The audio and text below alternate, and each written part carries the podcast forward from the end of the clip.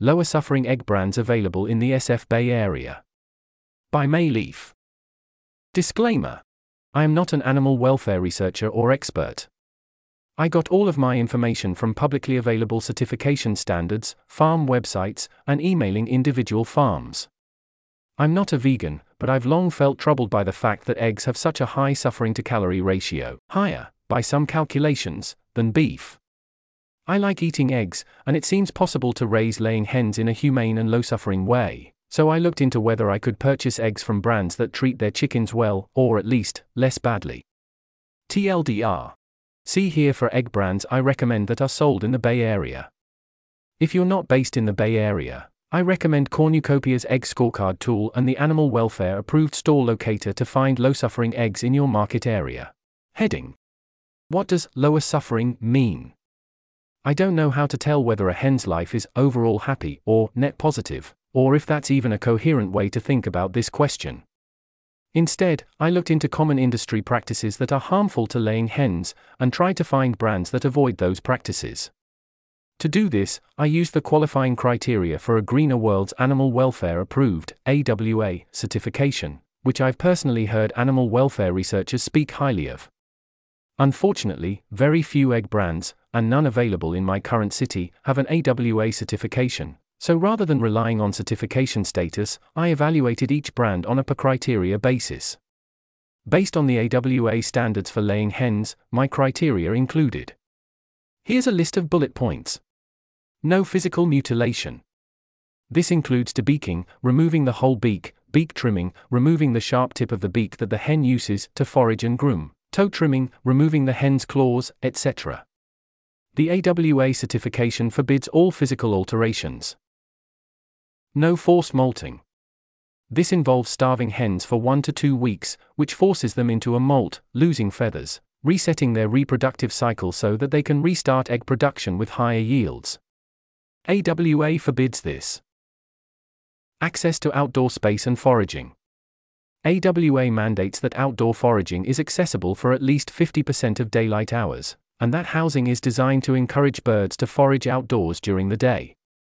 The outdoor space must be an actual nice place to forage, with food and vegetation to provide cover from predators, and not just a dirt field. Indoor confinement is prohibited. Age of outdoor access for pullets, young hens. Many farms keep pullets indoors for their safety even if adult hens forage outdoors. If you keep pullets indoors for too long, it seems that they became scared to go outside.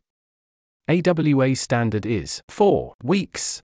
Many standard farms don't allow outdoor access until greater than 12 weeks, if outdoor access is provided at all. Indoor space.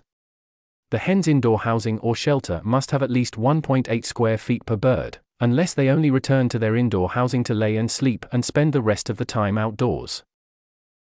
Smaller flock size. AWA has no strict requirements here, but recommends a flock size of less than 500 birds, and notes that the birds must have a stable group size and be monitored to minimize fighting. This is much smaller than standard farms, which often have flock sizes of 10,000 plus hens.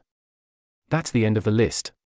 The AWA certification has a ton more requirements than just this, but I limited my criteria to ones that I could easily check using online materials. Subheading Is this enough? I'm not sure. I've sometimes thought that avoiding industry standard factory farms is like avoiding using prisons that violate the Geneva Convention. It prevents the worst atrocities, but by no means guarantees a good life. At other times, I read about the hens at the farms I buy from and think they sound like they're having a pretty good time. The standards mentioned above, while fairly minimal, are already very different from industry standard practice, and my guess is that if a farm is willing to implement them, they're probably much more likely to care about their birds' well being. Some of the top brands I mentioned below go above and beyond the minimal criteria listed above. Heading Recommended egg brands. Most recommended, but not widely available. Fifth Crow Farm is animal welfare approved and sells at the Embarcadero Farmers Market and via farm pickup. They have a limited quantity of eggs available per year, and typically run out by the end of the laying season. They seem to really care about their chickens. I found several other farms that aren't AWA approved, but score well on the welfare criteria I mentioned above, and are more widely available at standard grocery stores. Alexandre Kids, available at Whole Foods, Berkeley Bowl, and Andronico's, as well as other grocery stores across the West Coast. Burroughs Family Farms, available at Whole Foods locations in Berkeley. Stuvie Organic, occasionally available at Whole Foods and Berkeley Bowl. St. John Family Farms, branded as Outdoor Hens, occasionally available at Berkeley Bowl. In general, higher welfare farms seem to be much lower volume and typically only sell at a few grocery stores. This makes sense since chickens benefit from smaller flock sizes and fewer laying cycles, but it also means that it's harder to find stores that carry these brands. In my experience, Alexandre Kids is the most widely available of the top brands I recommend. If you're not based in the Bay Area, or can't find the above brands at your local grocery store, I recommend using Cornucopia's Egg Scorecard tool to find brands that sell in your market area, or using the Animal Welfare Approved Store Locator, which is unfortunately a bit Yankee, but still works. Heading Disrecommended Egg Brands in researching this, I also found that many farms that brand themselves as humane or pasture raised, but seem likely to be high suffering. Here are some humane looking brands that I don't recommend. Vital Farms permits beak trimming, has large flocks of greater than 20,000 birds, doesn't meet the minimum of 1.8 square feet of indoor space per bird, and doesn't let their pullets outside until 22 weeks.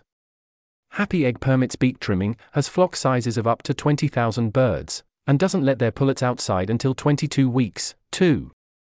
Judy's Family Farm, Uncle Eddie's Wild Hens, Rock Island, Petaluma Farms, Organic Valley. In California, these are all different distribution labels for Petaluma Farms, which keeps their hens confined indoors for life.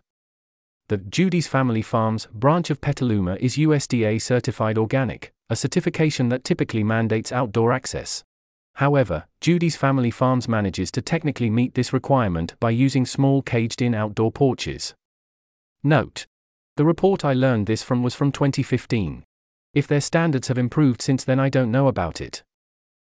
Heading Detailed comparison of recommended brands. Subheading Information sources. Much of my information on different farms' practices comes from the Cornucopia Institute, a consumer watchdog nonprofit focused on organic farming which produces publicly available scorecards for various egg farms, too. They rate farms based on things I don't care as much about, like organic feed, but lots of things I do care about beak trimming, forced molting, outdoor access, flock size, etc. Cornucopia vets organic farms by asking them to provide documentation and photos related to their practices and incorporates farm transparency, how well the farm cooperated with requests for information, into their score. I also used information from other any certifications that a farm has. Certified Humane prohibits debeaking, removing the whole beak, but still permits beak trimming, removing the tip of the beak. It prohibits forced molting. USDA certified organic prohibits battery cages and continuous indoor confinement. Note, Certified Humane should not be confused with American Humane Certified, which has very low standards and basically doesn't mean anything. In the case of St. John Family Farms, I couldn't find outside information on them, so I emailed them and asked, and hopefully they were honest.